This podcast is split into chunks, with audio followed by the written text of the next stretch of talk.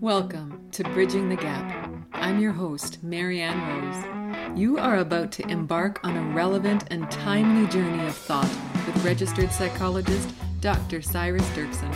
Thank you for tuning in and expect to be enlightened right now. Hey there, Cyrus. Here we are in person. We're in person again. Hey, Marianne. Yay. You'll notice the sound quality is better. Hopefully, mm-hmm. I still get to the editing board, and mm-hmm. uh, I think I've got a system going. But but it's great to see you. Yes, yeah, it's good to be together again. Thanks. So today I'm going to jump right in mm-hmm. to a lifetime topic. This can happen from almost birth. Mm. No, I think you're too innocent when you're a baby. but it doesn't take long for you're breathing for a couple months when offense begins mm. to yes. how long it can be carried out in a person's life. Yep. I don't even know. Does a baby get offended? That's not likely. You didn't feed me. I, oh, that kind of offense. I am hungry. yeah. Uh, I don't know. Yeah, maybe if that's offense, maybe that's offense. But you know what's funny? I think talking about offense, you know, like having a strong emotional reaction or an emotional reaction to something, maybe more than you would like, you know, like being offended at something that maybe doesn't require that kind of response. I think oftentimes some of the sensitivity that happens with offense can be, you know, happen quite young. So when we're young, it's like there's this question like, can you trust the world? So it's interesting that you're talking about babies because I think that when you're a baby, that's the question you're asking is, is this an okay world? Am I safe in this world?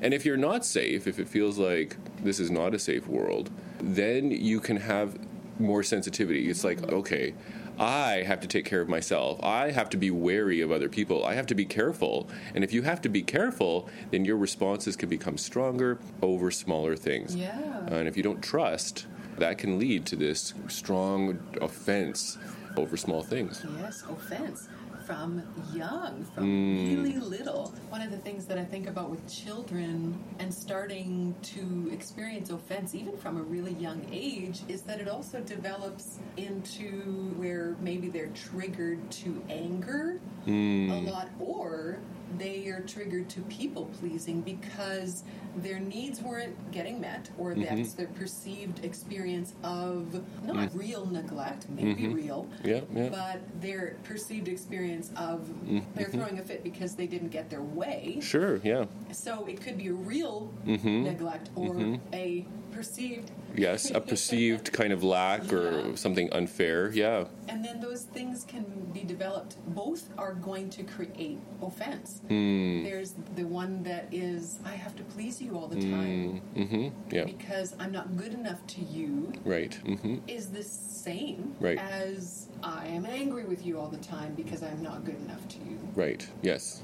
Yeah. I think so. I think that one of the ways that we start to feel that like unfairness like there's just to say there's lots of ways that we can have safety. There's lots of things that we can have or not have. Like one person may not have something and be offended or or feel a lack feel like it's unfair and another person can have that same thing and feel okay about it. A lot of it is actually about the perception in the culture and things like that. So if you have somebody where it's like all my friends get to do something and I don't get to do that it's like, well, is that something that's going to cause a trauma? Well, maybe in that case, because the person feels like they are not valid, like it's not fair towards that person, that they're less worthy of it, or they have a parent, you know, who's treating them in this way that is not safe. Like they have to go to school now, and then they, they don't have that special sweater or something or whatever they're supposed to have in order to be okay. So you're right. Like these things aren't always like, oh, I didn't get enough food and water, so now I have offense. It's like you can have these traumas that are different in different places depending on the needs and the norms of that place. I had mentioned to you before we got started that I almost wanted to call the show Drama Trauma. yes. because some things are not enough really yes. to be called trauma. Yes, yes. Traumatizing. It's like, well, then if it's little, it's not really trauma. It's, right. It's just mood shifting. Mm, and that yes. affect your feelings. Yes. And so sometimes I think we have grown as an oversensitive feelings. Mm-hmm. You touched my feelings. trauma, trauma. It's not really. No, you know yeah. those threats aren't real. Right. I, like they're not sufficient to be life threatening or threatening to your safety or different things like that. And that's an interesting thing because our stress responses can become a little bit in the eye of the beholder. And so, you know, something that is really insignificant for one person can become significant for another. And so, how do you cope? Like, how do you, like, you know, you have a 40 year old man going home and his wife does something and he's crying in the corner. And, you know, then he'd come back to therapy or something and say, like, I don't know why I have such a strong response to something so minor. Like I have this strong response to something so minor. And we could also talk about, you know, offense where somebody is just like trying to be manipulative or something like that or trying to, you know, overreact like a soccer player who's, you know, pretending to be hurt. I don't know. That's the stereotypical. I'm sure there's soccer players who are hurt on the field, but like oftentimes they're just kind of falling over and rolling around in order to get the referee to give them some attention. But you know, so there's that for sure.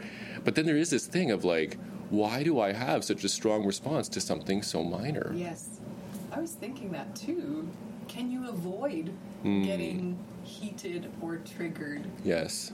Can you avoid the feeling Mm. And I think if we bring it back to that place as a child where it's a perceived mm. mm-hmm. rejection or yep. perceived mm-hmm. injustice or threat, yeah, and or that you're not important, mm, worthy, not yeah, yet.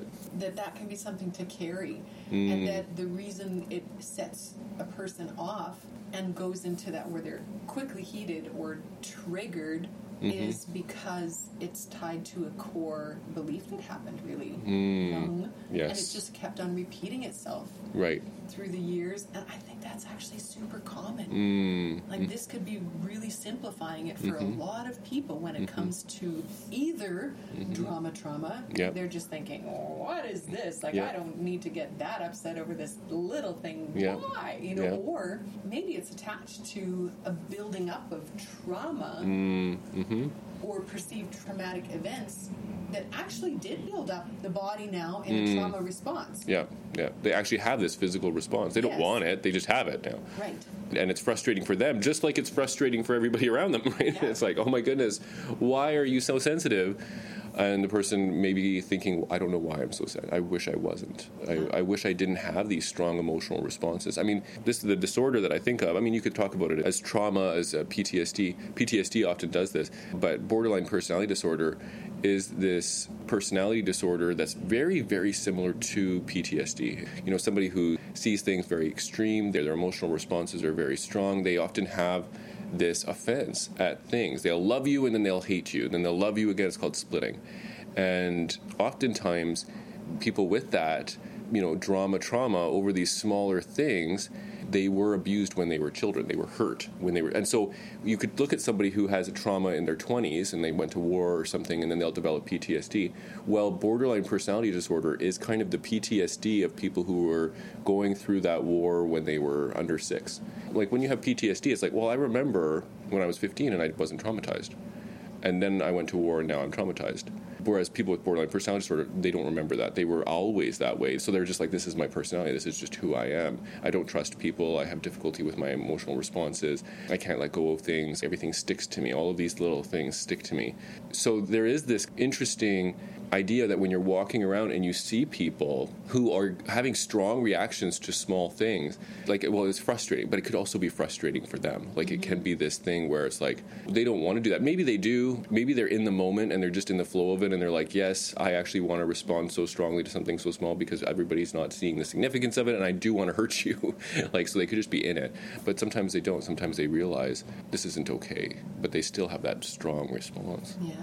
Thinking about the therapy and the treatment for mm. something like borderline personality disorder, perhaps it's not a specific diagnosis like mm, that, yeah. but that it's a way that a person has lived and has those occurrences of offense on mm. a regular basis, or just a surprise to them that they get triggered from time to time. But I feel like, and you can talk to me about this here, mm-hmm. you'll know as a therapist that a shift in mental health mm. treatment is to allow mm. the feeling mm. in mm-hmm, mm-hmm. and through mm-hmm. and to pass. Right. And yep. so a lot of times just sitting yep. with the feeling. Now we talk about that with sadness. We talk about that with hurt and pain. Yeah. Well, offense mm-hmm. is a yep. kind of hurt. Yes, definitely. And so to sit and allow pain, feel it, breathe. Yeah take your time. Mm-hmm. Try to get alone if you can. Yeah. Sit down and breathe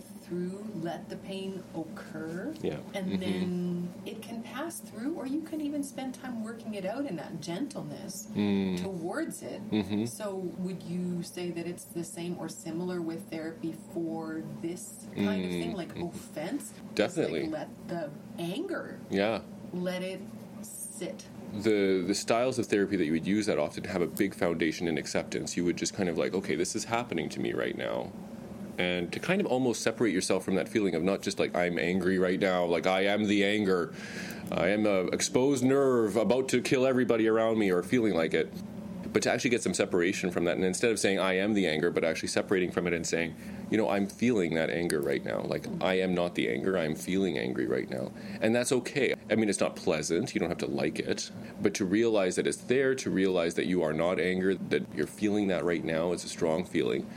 And there's also a part of you that can sit back and watch that and to get that separation and to accept it and not try to fight it, but allow it to pass. Acceptance is a huge one for so much of mental health. We want these things to go away. But usually when we push and strive and fight our feelings and we don't just allow them, then they get worse. Yeah, They get stronger. yeah. And so that first place of being able to sit with yourself, Mm, yeah.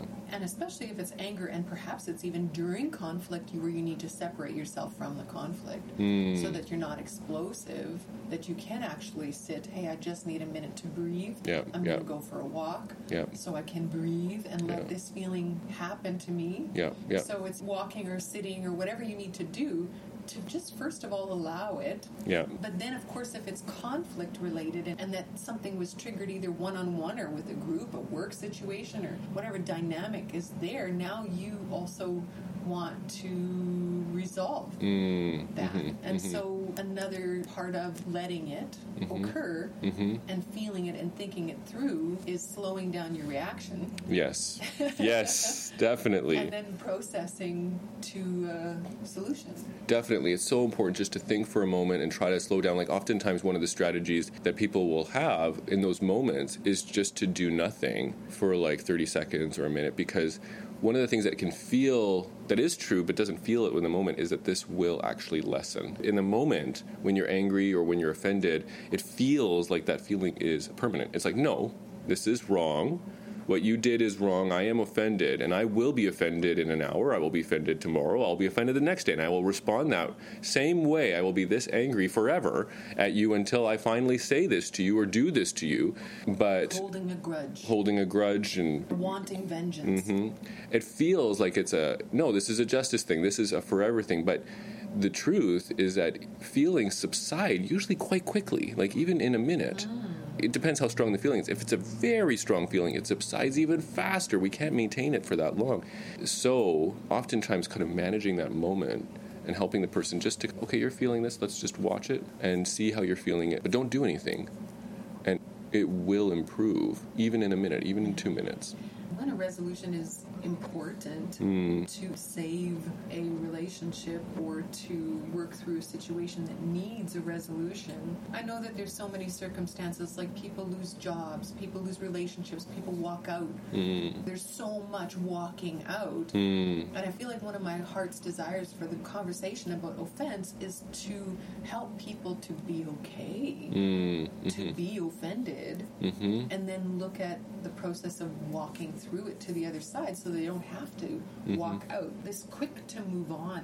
It's very quickly something you let go for Mm. a moment. Mm-hmm. mm-hmm. But if it's festering as a wound, Mm. just forget about it. Right. We don't see eye to eye. We have bye bye. Yes. that is, I think, a really big response, like in scripture where it talks about don't let the sun go down on your anger. Mm, yes. Mm-hmm. It's like, okay, well, hey, the day's over. That means the conversation's over. uh, no, Yes. No, it's like not letting the sun go down doesn't mean no resolution. That's right. You have to deal with those really strong feelings in that first bit, definitely. But then there's the other side, which is also dramatic, which is to say, I will never talk about this again. you know, and like this will never be spoken of again. And and that can feel like you're actually trying to not be dramatic, but it's actually quite dramatic. Like it's it's like I'm going to say this and then I am done and we will be finished with this. Whereas a more reasonable response, a more non-emotional, non-offended, non-over-the-top reaction is to say, you know what, we can talk about this. We could talk about it in a reasonable way. We could even talk about it more than once. We can figure it out. Yeah. That's actually the more reasonable, the less offended route is to say, hey, it looks like we have a disagreement. That's okay. Yeah. Let's talk it over. You can actually have a relationship with somebody, even be married, and have a difference of opinion mm-hmm. on a topic for years. For years. Yes. so good, Marianne. Yes. Speak it. Yes. It's so true. I, I think, what, what was this? Happy couples are, I don't know what it was. Was it 70% in disagreement with each other or something like that? Like, the primary way that couples live together is tolerating their differences. Mm-hmm. You don't have to have same opinions on everything in order to be happy or okay or compatible or meant to be. All those ideas that we have in our culture you can be in disagreement and still be in love. Yes, yeah. Delayed resolution. Mm-hmm. Maybe you're feeling a little bit better because you spoke a tiny bit more about Mm-hmm. an opinion on something. I feel like sometimes between me and my husband, like sometimes I really want him to see my point. Mm. I'd like him to have my point. I'd like him to think exactly the way I do. Yes. You know? and I find myself kind of whittling away. It's like, well, you know, what do you think of this idea now? Yeah. You know, a week later. it's like, oh, what do you think of this idea now? And, and sometimes it can even be in the realm of conflict. It's like, Mhm. well, I still have this thought and the feeling and opinion, and I still think yours is wrong. and so it's something, yeah, that's the thing that breaks up relationships that Yes. doesn't have to. Mm-hmm. Yeah. You can still wade Mhm. through it. When I think of wading, I think of like walking through a shallow part of the pool. Mm-hmm. That it stays shallow if you're wading and you're gentle and it takes time and it's a process. Mm-hmm. Whereas other things can be tackled. You can just dive right into the deep Yeah, end. yeah. There's a way of certain conversations are perhaps not always, but Mhm. maybe they are going to spend most of their life. Mhm. How they're going to be dealt with is gently and waiting and through the shallow end and not really Yeah. diving into resolve fully. Yes. Yes. So many things don't need that full agreement type resolution. Mm-hmm. And some of the deepest kinds of love that you can express and experience are actually when you disagree. People who get offended, people who don't feel safe in relationships will often feel like if we don't agree, that's not safe. And they have to end the relationship and they're looking for somebody who will agree with them on everything. When in reality, to be with somebody, to disagree and have them still care for you, still love you, still have positive feelings towards you, is a very deep kind of mature love and be like, wow, it's actually safe to disagree. It's actually safe for me to be real. It's safe for me to talk about who I am. And this other person will still be there and still care for me. Yes, it's Mhm. beautiful. I want to read a quote. Thinking about being able to respond to offense that isn't just, I'm out of here, you're just a jerk. Mm-hmm. How to respond to critique. I heard this wonderful quote from a pastor that was in another podcast I listened to. His name is Albert Tate, and he wrote a book and he speaks about offense in this book. It's called How We Love Matters A Call to Practice Relentless Racial Reconciliation. Hmm. He said, We don't know how to be sore and recover. We don't know how to be sore and keep going. We get sore and we get out. We are done. When someone shares an opinion that you don't agree with, or if someone offends you with their opinion, the worst thing that can happen to you is not that you be offended. The worst thing is that you cannot love well those who offend you. And he said, We need to learn to be sore. as Albert Tate hmm. that said that. That's wonderful. Yes. Makes me think of that saying, you know, iron sharpens iron, you know what I mean? And it's like, you need to be up against people who are different from you. It's not just iron that sharpens iron. When iron sharpens iron, you need something that's different. You need like something that has some ridges in it and is created differently from you in order for it to actually sharpen, to actually take off material. So, what it's saying when it says iron sharpens iron is you actually have to be around people who are different from you in order for you to be sharpened in order for you to actually become a more useful piece of steel. So, if you become more healthy, for you to become more relationally mature, it's important for you to be sore. It's important for you to be rubbing up Yeah. against things that are potentially offensive. I often think about that. I want this sharp edge off. Mm-hmm. Cut it off. it's often not a cut. It's often this gradual. Yeah. Mm-hmm. Well, this is how God is with me, just really gentle. Yeah. Yeah, I think I've heard you even say before, "Oh, cute." like the way that God looks at us, that's cute. You want to get better. Like, you know, this is going to take some time. It's going to take some time. Yeah. Yes, it will. Some work and some time. and Yeah. some with some of those conflicts and then being able to experience being sore hmm. letting yourself feel that. Yeah. but then going through the process of entering into deliberate forgiveness is also part of that mm-hmm. because you don't want to carry and remain in offense. Mm-hmm. And that's something we can all grow in. Hmm Yeah. yeah. Making room. Making room for other people to be different in order for other people to even be wrong. And still loving them through that process because we're all wrong sometimes. Yeah.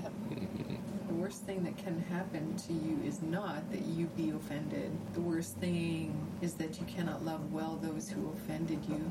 Mm. So, yeah, I think this has been a great Mm, conversation. yes. Mhm. Hopefully, we're helping people through hmm being able to work out when they get offended. hmm Amen.